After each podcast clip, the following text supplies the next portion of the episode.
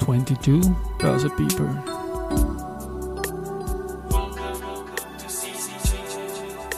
Is now in season 2.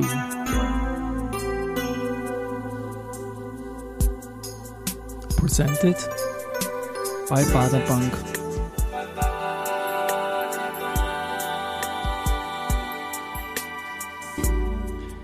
Ja, herzlich willkommen wieder zur Serie 22 Börse People und diese Season 2 der Werdegang und Personality Folgen ist presented by Baderbank. Mein Name ist Christian Drastil, ich bin der Host dieses Podcasts und mein achter Gast in Season 2 ist Alexander Eberan, der einen immens breiten Bogen an Tätigkeiten im Wertpapiergeschäft mitbringt und aktuell Leiter Private Banking der Steiermärkischen Sparkasse ist. Lieber Herr Eberan, herzlich willkommen bei mir im Studio. Vielen Dank für dass Sie mich haben hier. Ich freue mich, dass ich Sie hier habe, genau. Also ich wir haben uns ja eben erst kennengelernt, obwohl es für mich fast ein Skandal ist, dass wir uns noch nicht kennen, weil es ja doch eine ganz, ganz spannende äh, Karriere ist, die Sie da haben in diesem kleinen Wiener Markt. Und ich beginne wie bei allen chronologisch mit der Ausbildung. Und da steht da mal 1985 WU Wien. Was haben Sie da studiert? Wie ist es bei Ihnen losgegangen? Wie ist das Interesse fürs Wertpapiergeschäft geweckt worden? Also das Interesse für Wertpapiergeschäft ist schon sehr, sehr früh geweckt worden, ähm, so in den frühen 70er Jahren. Ähm, dort habe ich schon als, als Schüler Literatur, Fachliteratur äh, zu, zum Thema Aktien, Aktienveranlagung äh, gelesen. Und äh, kurz vor dem Studium war mir eigentlich klar, dass es, es in diese Richtung gehen wird müssen. Ähm, äh, wobei ich immer geschwankt habe zwischen Marketing und Banking. Beides hat mich interessiert und daher habe ich auch beides dann in der WU studiert. Also ich habe sozusagen äh, Betriebswirtschaft studiert und habe zwei spezielle Fachrichtungen gehabt, nämlich Marketing und, und Banking. Herrlich. Sehen Sie, ich habe für mich immer wahrgenommen gehabt, dass sich vor 1985 in Österreich genau überhaupt niemand für Aktien interessiert hat, bevor es da losgegangen ist. Also sehr, sehr früh losgegangen und dann geht es ja los 1986, Strauß, Turnbull und Co. in London. Ja. Äh, wir wissen, es ist nicht der Karl-Heinz Strauß von der Bohr, aber der, der Name Strauß Turnbull ist natürlich ein großer Name im Geschäft und sie waren damals für die Eurobonds äh, zuständig und haben dort gelernt, wie genau äh, ist es zu dem Punkt, dass man bei den Eurobonds startet. War das einfach das Angebot vom Arbeitgeber oder war das ein Interesse? Das war das Angebot vom Arbeitgeber. Also ich, ich durfte dort sechs Monate praktizieren äh, zu einem Mini, Mini, Mini-Gehalt und äh, wurde dort äh, in die, in die Aktien- und, und Anleihen-Thematik eingeführt, beziehungsweise man hat, das wird man ja dort nicht eingeführt, sondern man wird dort hineingestoßen ins Wasser. Und ich äh, durfte noch die Zeit erleben, wo der Präsenzhandel in London an der Lond am London Stock Exchange stattgefunden hat. Äh, sprich, man ist in der Früh ähm, ins, in, die, in, die, in die Börse gegangen und dann an den Trading Floor, äh, wobei das zu Beginn auch mit einem Pub-Besuch verbunden war. Also die Trader haben sich eigentlich zu, zunächst im Pub getroffen und man ist dann vom Pub an den, an den, an den, an, die, an den Stock Exchange gegangen. Und die ersten Monate habe ich dort überhaupt nichts verstanden. Ich habe zwar Englisch gelernt in der Schule, aber die Trader haben einen sehr starken Akzent gehabt. Und ähm, ja, und, und Dezember 86 war der letzte Tag äh, des, des Präsenzhandels und dann mit äh, Jänner 87 äh, wurde alles auf Elektronik umgeschaltet. Das heißt, Sie waren der Zeitzeuge einer wirklichen, von einem Technologiesprung eigentlich auch ja. und beide Welten miterlebt. Da beneide ich Sie ein wenig drum, obwohl Neid eigentlich sonst nicht zu meinem Wortschatz gehört. Ähm, Eurobonds ziehen sich auch weiter in ihrer frühen Karriere durch, dann bei der UBS in Zürich, Frankfurt von London. Vielleicht ganz kurz zu Eurobonds, lange vor einer Zeit, äh, als wir den Euro als Gemeinschaftswährung in Europa hatten. Was waren Eurobonds in ganz, ganz wenigen Worten bitte? Also verbriefte Kredite, wenn Sie so wollen, äh, in verschiedenen Währungen. Äh, also ein, ein, ein Kredit für eine große, für, eine, für ein großes Unternehmen, wie zum Beispiel, weiß nicht, BMW, äh, Volkswagen, welche auch immer, haben sich sozusagen im Euromarkt äh, relativ günstig steuerlich auch äh, verschulden können. Und ähm, das Zentrum des, des Eurobond-Handels war natürlich London. Ja.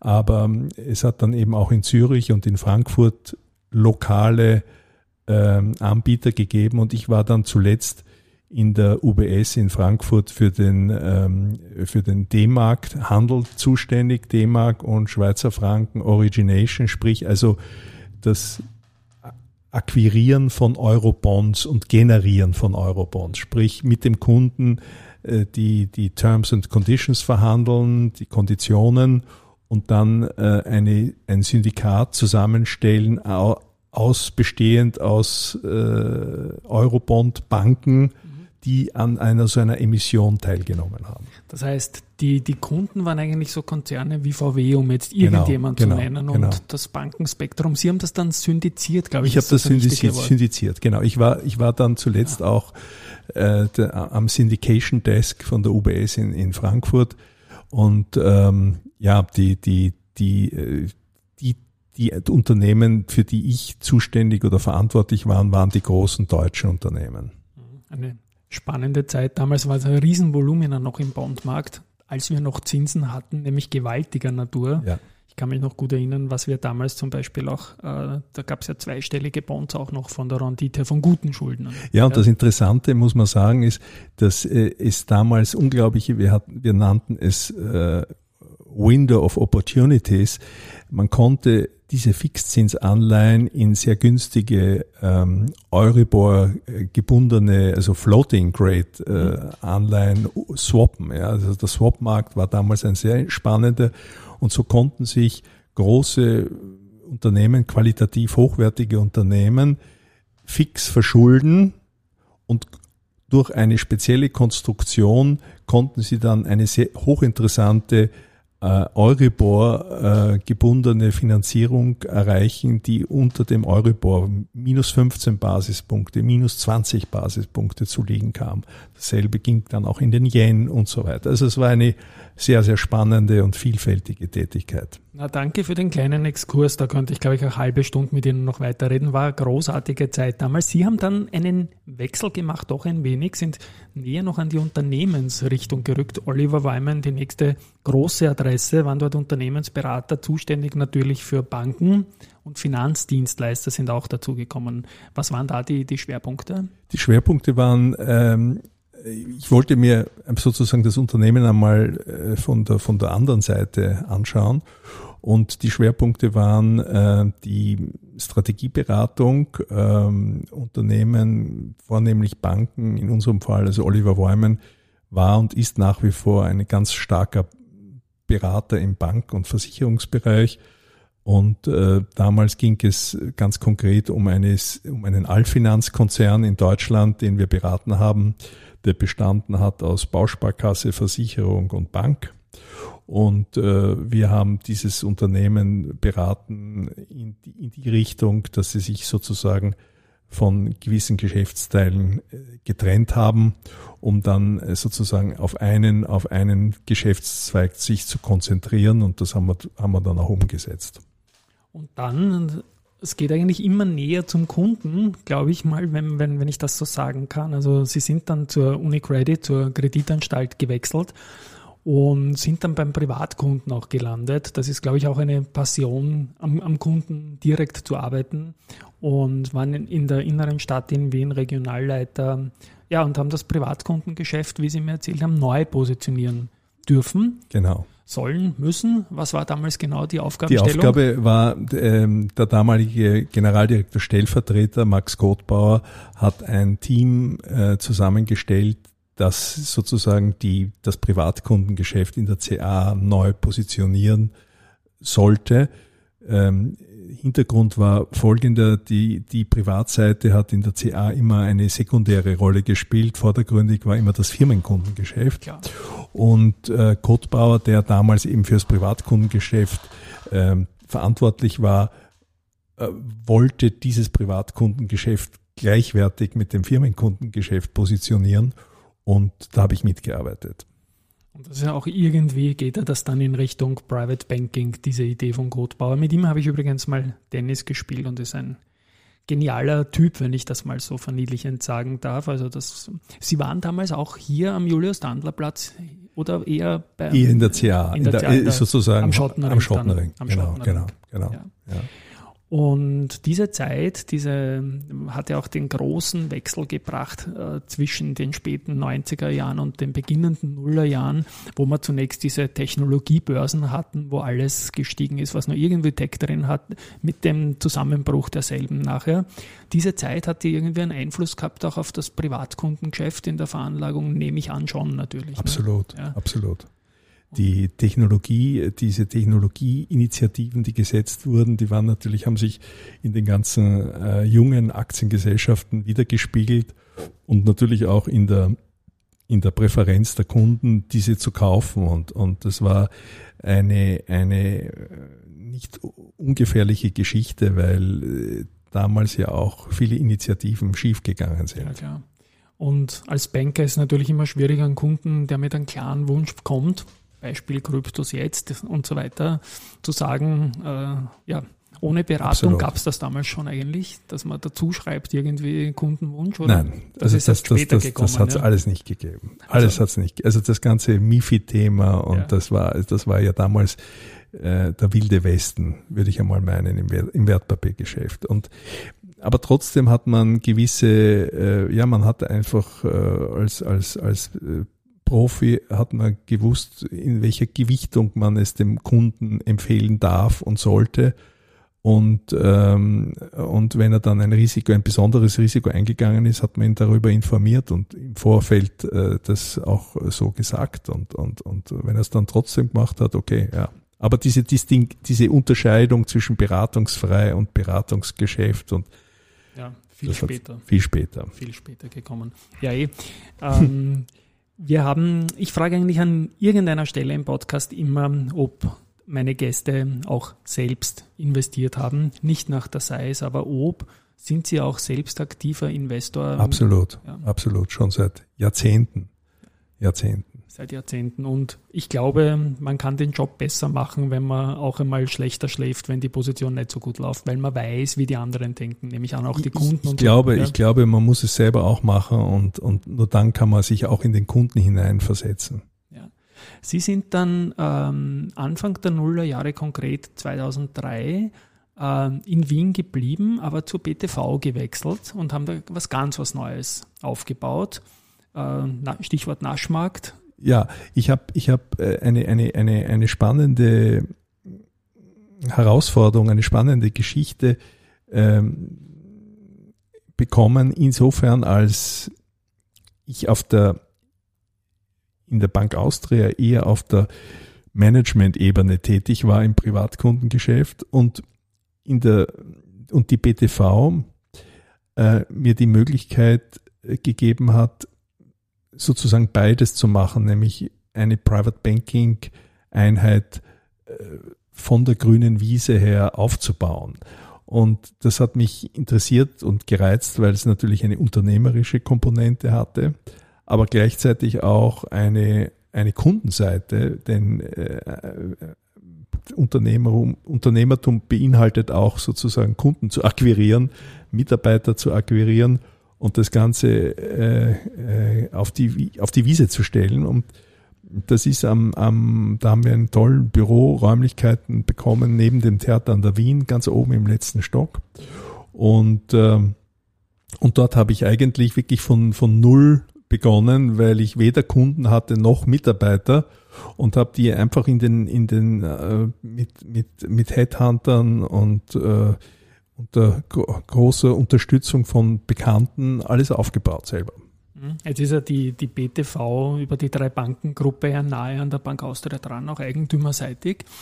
Äh, Sie waren in Wien tätig, sollten, wieder mussten, durften was Neues aufbauen.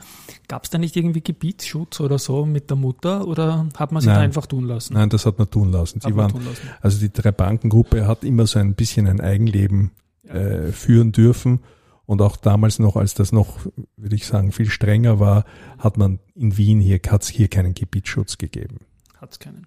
Und der Trend ist ja damals auch, glaube ich, noch verstärkt worden, dass man weiß ich zumindest von etlichen Wegbegleitern oder Unternehmen, dass man dort, wo man das Geschäftskonto hat, eher nicht das Wertpapiervermögen liegen hat. Und Sie nicken jetzt, das können unsere Zuhörerinnen und Zuhörer nicht sehen, aber sicherlich ein Trend, der einem neuen Private Banking Player mit Erfahrung in die Hand gespielt hat, oder? Absolut. Ja.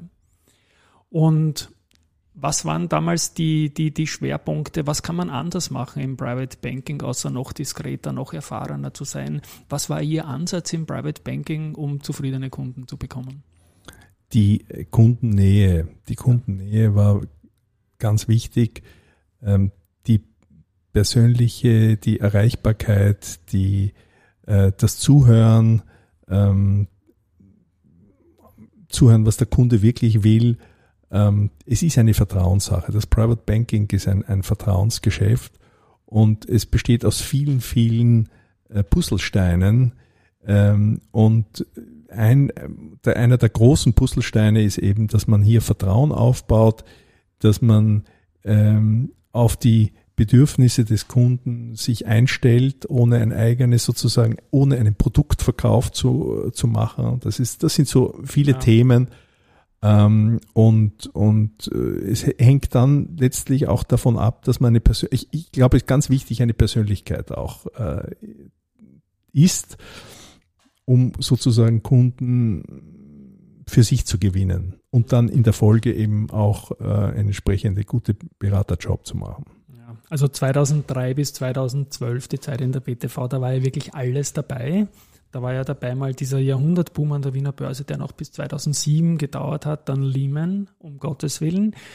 Ja, und dann ist auch schon langsam die Staatsschuldenkrise losgegangen. Nicht unbedingt das einfachste Szenario jetzt für eine Asset Allocation. Äh, wie würden Sie die zehn Jahre jetzt unterm Strich subsumieren oder summieren? Die, die zehn Jahre waren insofern spannend, weil sie, wie gesagt, 2002 hat man den Technologie-Thema, die Technologieblase eigentlich beginnen schon 2000, 2002, 2003 und 2008 die Finanzkrise. Also die, die Themen, glaube ich, oder was ich, was, was man als Sukkus sagen kann, ist, es hat sich gezeigt, dass eine breite Diversifikation in der Veranlagung ganz, ganz wichtig ist. Jene Kunden, die sehr stark im Technologiebereich oder fast ausschließlich im Technologiebereich äh, investieren wollten und waren, haben wirklich große Probleme bekommen in dem ersten Technologiecrash. Ähm, diejenigen, die diversifiziert waren und wo Technologie nur ein Bestandteil war, haben sich natürlich hier wesentlich besser, äh, äh, konnten sich wesentlich besser wieder sozusagen herausziehen aus dem Ganzen. Ähm, dann kam diese 2007, 2008 äh, die Finanzkrise. Auch hier hat sich gezeigt, dass es sehr wichtig ist, breit aufgestellt zu sein. Und was sich ebenso gezeigt hat, war, dass es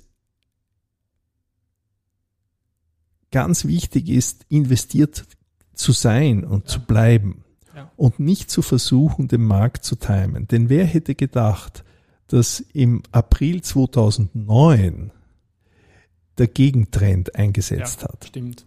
Also damals, wenn ich, ich, ich habe damals mit zwei Unternehmern gesprochen, die mir gesagt haben, also die, sie, sie sehen ganz, ganz schwarz für ihr Unternehmen, ganz große Unternehmen.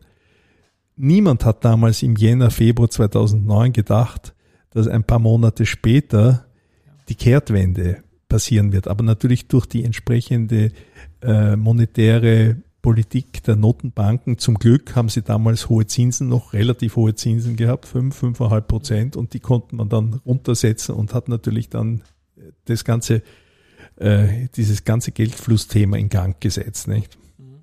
Also wenn Sie 2009 erwähnen und diese Gegenbewegung, mit der keiner gerechnet hatte, dann bringe ich an dieser Stelle auch immer den März, April 2020, den extrem schnellen Aufschwung nach dem ersten Covid-Schock, der uns alle erstarrt hat. Und da waren ja, glaube ich, Wertpapiere unser geringstes Problem im Leben. Da dachten wir an die Eltern, an die eigene Gesundheit, an die Kinder und so weiter und so fort.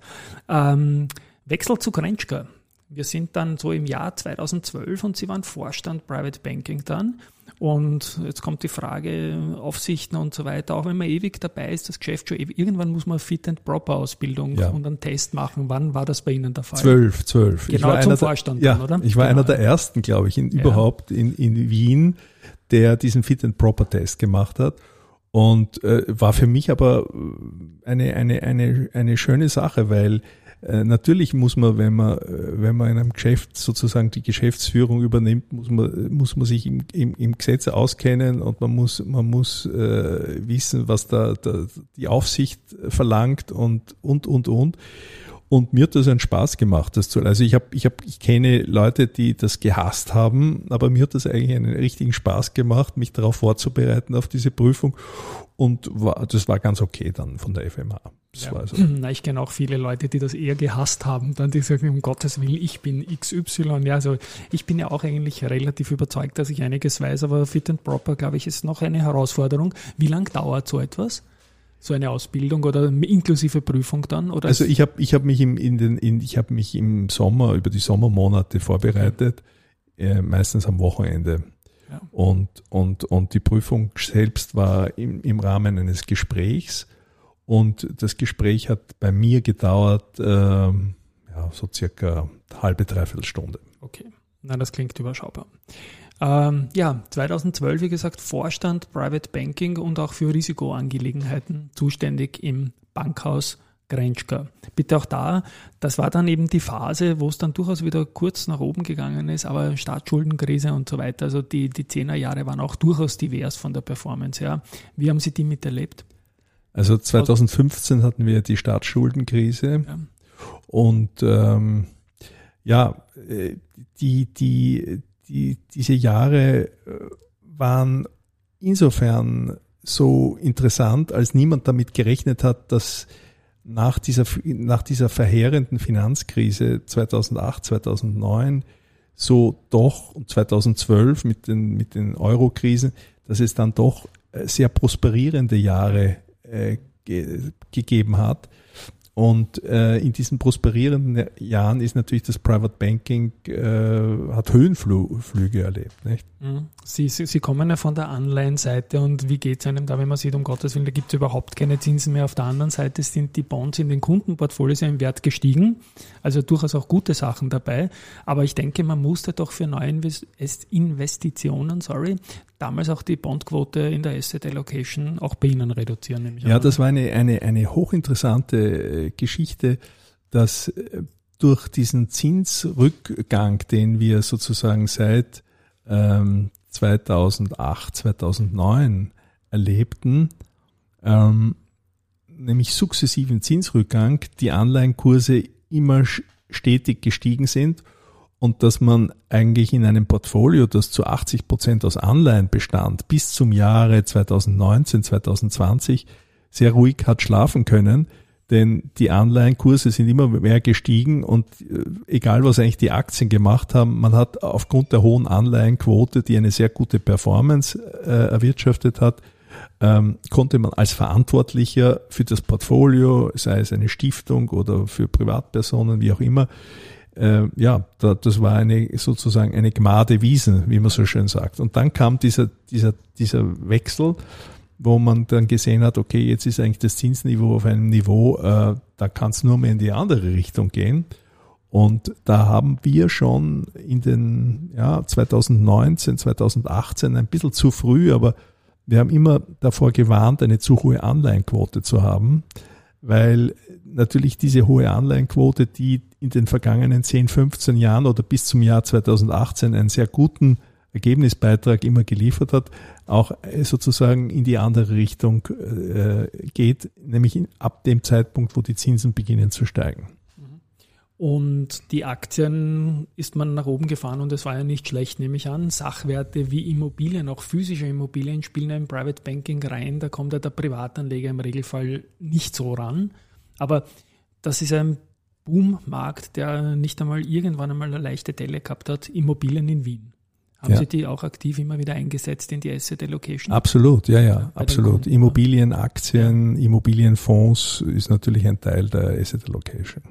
Und gut, dann komme ich schon in dieses Jahr 2020, wo ja auch bei Ihnen in, im Berufsweg etwas unter Anführungszeichen passiert ist, was ja nicht negativ, aber höhere Gewalt ist. Die Bankhaus Grenschka wurde fusioniert mit der Steiermärkischen, was auch für Sie logischerweise eine Veränderung gebracht hat. Sie sind jetzt Leiter Private Banking bei der größten Bundesländersparkasse, bei der, in Österreich bei der Steiermärkischen Sparkasse, die auch zum Sparkassenverband gehört. Wie war dieser Wechsel dann? War das zu erwarten? Weil ich glaube, die Steiermärkische war immer schon eigentümerseitig mit Grenschka verbunden. Immer, ja. ja. Und ähm, das war, das war sehr also für ein, für ein kleines Haus wurde es immer schwieriger. Ja. ja. Für ein kleines Haus wie Krenschka, obwohl Krenschka sehr äh, erfolgreich war, wurde es immer schwieriger, den regulatorischen äh, Aufwand äh, zu erfüllen. Und äh, deswegen hat sich der Eigentümer auch unter anderem deswegen entschieden, den, das, das Haus äh, in, dies, in das Private, in das sozusagen in die, in die Sparkasse zu fusionieren. Noch dazu, wo die Steiermärkische auch ein Private Banking hatte und natürlich hier eine Zusammenlegung der Private Banking Einheiten, eine höhere Effizienz und, und, und sozusagen äh, mehr an, an, an Power gibt, als wenn man so zwei äh, Private Banking Einheiten einmal in, in Form vom Krenschka und einmal im Rahmen der Steiermärkischen getrennt hält. Und Sie sind nach wie vor aber aus Wien aus tätig und für vermögende Wiener Kunden genau. bei der Steiermärkischen. Genau. Das nehme ich an, werden viele ehemalige Grenschka-Kunden. Viele sein. ehemalige Grenschka-Kunden und neu dazugekommene. Neu dazugekommen. Ähm, ja, jetzt haben wir wieder eine schwierige Gemengelage natürlich. Heuer gehen alle Asset-Klassen irgendwie nach unten, so wie es jahrelang nach oben gegangen sind, Aktien und Anleihen gleichzeitig, aus Kundensicht natürlich. Ich möchte noch auf einen Punkt kommen, der im Private Banking auch sehr wichtig ist bei großen Vermögen, nämlich die Währung, in der der Kunde äh, domestiziert ist. Euro war schwach, ich denke, ist nicht schlecht für Kunden, oder? Die Veranlagen. Ja, also wir haben natürlich äh, eine, immer eine hohe Diversifikation äh, propagiert und machen das nach wie vor. Und die Diversifikation heißt nicht nur in Richtung Regionen und Branchen, sondern natürlich auch in Währungen.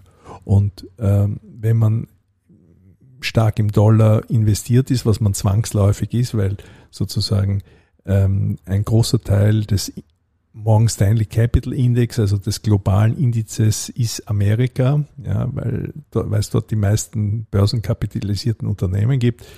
Dann ist man zwangsläufig im Dollar und hat natürlich durch den Dollaranstieg gegenüber dem Euro eine Teilabfederung der Verluste erzielt, weil man sozusagen in der, in, in der Dollarwährung war und ist. Jetzt habe ich ja Kontakt aufgenommen, weil Sie jetzt in den vergangenen Tagen ein paar Aussendungen gemacht haben. Ganz konkret jetzt Anfang September auch ein bisschen ein Ausblick in Richtung 2023. Und da ist ja schon wieder ein wenig der Silberstreif am Horizont, dass es besser werden kann, was die Aktieninvestments betrifft. Was genau muss da Ihrer Meinung nach oder darf noch passieren, dass man wieder ein bisschen einen schöneren Blick auf Aktien haben kann? Also ich glaube, da gibt's mehrere Themen. Das eine ist einmal äh, die äh, Russland-Ukraine-Krise, ähm, eine, eine Kalmierung dieser Situation äh, wäre ein, ein, ein, ein, ein Gutes für die, für die allgemeine Situation, für die allgemeine Emotion und natürlich auch für das ganze Thema Rohstoffmärkte, Gas, Öl etc. Ähm, dies eine, eine gute, ein gutes Szenario wäre folgendes, dass die Notenbanken, vor allem jetzt die FED, aber auch die EZB, endlich einmal eine Normalisierung der Zinsen herstellt. Äh, es ist ja interessant, alle haben sich immer beklagt, dass es keine Zinsen gibt. Jetzt kommt es zu einer Normalisierung. Jetzt beklagen sich alle wieder, dass die Zinsen steigen. Also man kann es eigentlich ja. nicht allen recht machen. Aber äh, die, ich finde es gut, dass es jetzt einmal zu einer Normalisierung kommt. Die Notenbanken haben viel zu lange äh, darauf gewartet, diese herzustellen, wiederherzustellen.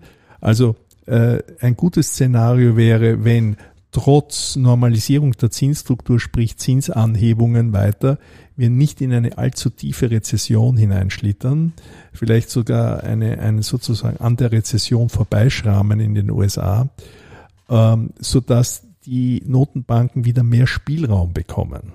Weil jetzt haben sie keinen Spielraum. Jetzt äh, ist das, jetzt braucht es noch Zinsanhebungen, und auch Zinsanhebungen, um diese horrende Inflation in den Griff zu bekommen. Wer hätte vor einem Jahr gedacht, dass wir 10% Inflationsrate haben? Niemand hat daran gedacht. Ja, stimmt, ja. Inwiefern fragen da eigentlich Kunden im Private Banking auch nach potenziellen Hedges oder überhaupt nach Ideen, was man gegen die Teuerung, especially Gas und Strom tun kann? Ist das Thema oder ist, ist das nicht in, so wirklich in diesen ein Thema. Kreisen? Ist nicht, ist nicht so ein Thema. Ist nicht so ein Thema. Gut, dann haben wir den Bogen gespannt und ich komme zum Schluss äh, des Gesprächs immer noch ein bisschen auf ein, auf ein paar Learnings zurück. Sie haben 2000 University of Chicago irgendwas gemacht, was genau das war, werde ich Sie dann noch fragen und angehängt auch die Bitte, was Ihre Tipps für junge Leute sind, die im weitesten Sinne im Kapitalmarkt starten wollen, arbeiten wollen. Wie geht man das am besten an? Soll man da was studieren oder, oder ins kalte Wasser springen, sie irgendwo initiativ zu bewerben? Was, ich interessiere mich für Chicago und Ihre Tipps. Also äh, Chicago war ein Executive MBA, das ich während meiner Zeit in der CA gemacht habe. Und äh, das war eine sehr spannende Geschichte, weil Chicago natürlich äh, an der Forefront von der Finanzmathema Finanzökonomie und, und so weiter steht. Äh, Glaube ich, die meisten Nobelpreisträger sind aus, aus Chicago, kommen raus Chicago was im, also Business, äh, nicht Business Administration, aber Economics und, und ja, in dieser Richtung. Deswegen war auch Fit and Proper dann ein Geschenk quasi, ne? wenn man, ja, wenn man ja, das geschafft ja, hat. Ja, ja, das ist also, Respekt. und, und nein, und das ist, die sind sehr strikt und, und, und da wird einem nichts geschenkt. Ja.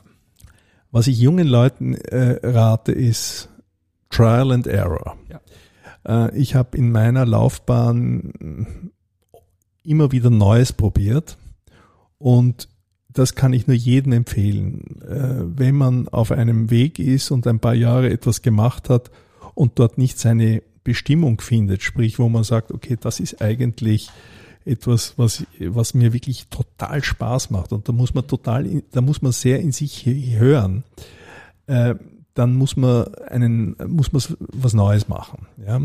Und dieses Trial and Error, das kann man nicht planen. Ob man dazu ein, ein Studium ist sicher hilfreich, ähm, gerade in unserem, in unserem Bereich, aber viel wesentlicher kommt mir vor, nicht das Studium, sondern eben diese Eigenschaft, sich auch von Dingen zu lösen, wenn, wenn man sieht, man ist auf einem, auf einem falschen Weg. Mhm. Wunderbar. Also ich habe viel mitgenommen in dem Gespräch, habe mich sehr, sehr wohl gefühlt. Wie gesagt, wir kannten uns vorher nicht und das ist immer wieder so eine schöne Zeitreise da auch durchgehen. Wichtig ist auch, dass man zum Schluss durchaus wieder äh, das Glas schon wieder halb voll sehen kann, auch was die, was die Asset Allocation, die Aktienmärkte betrifft und das Bigger Picture. Ja, wir müssen natürlich einen großen Konflikt als, als Welt, als Gesellschaft hinter uns lassen. Herr Eberan, vielen herzlichen Dank, dass Sie hier bei mir im Studio waren. Ich möchte mich an der Stelle bei den Hörerinnen und Hörern für die Aufmerksamkeit äh, bedanken und mich verabschieden. Ja, und danke für die Einladung sehr, sehr gerne. Viel Spaß mit der Folge. Tschüss und Baba.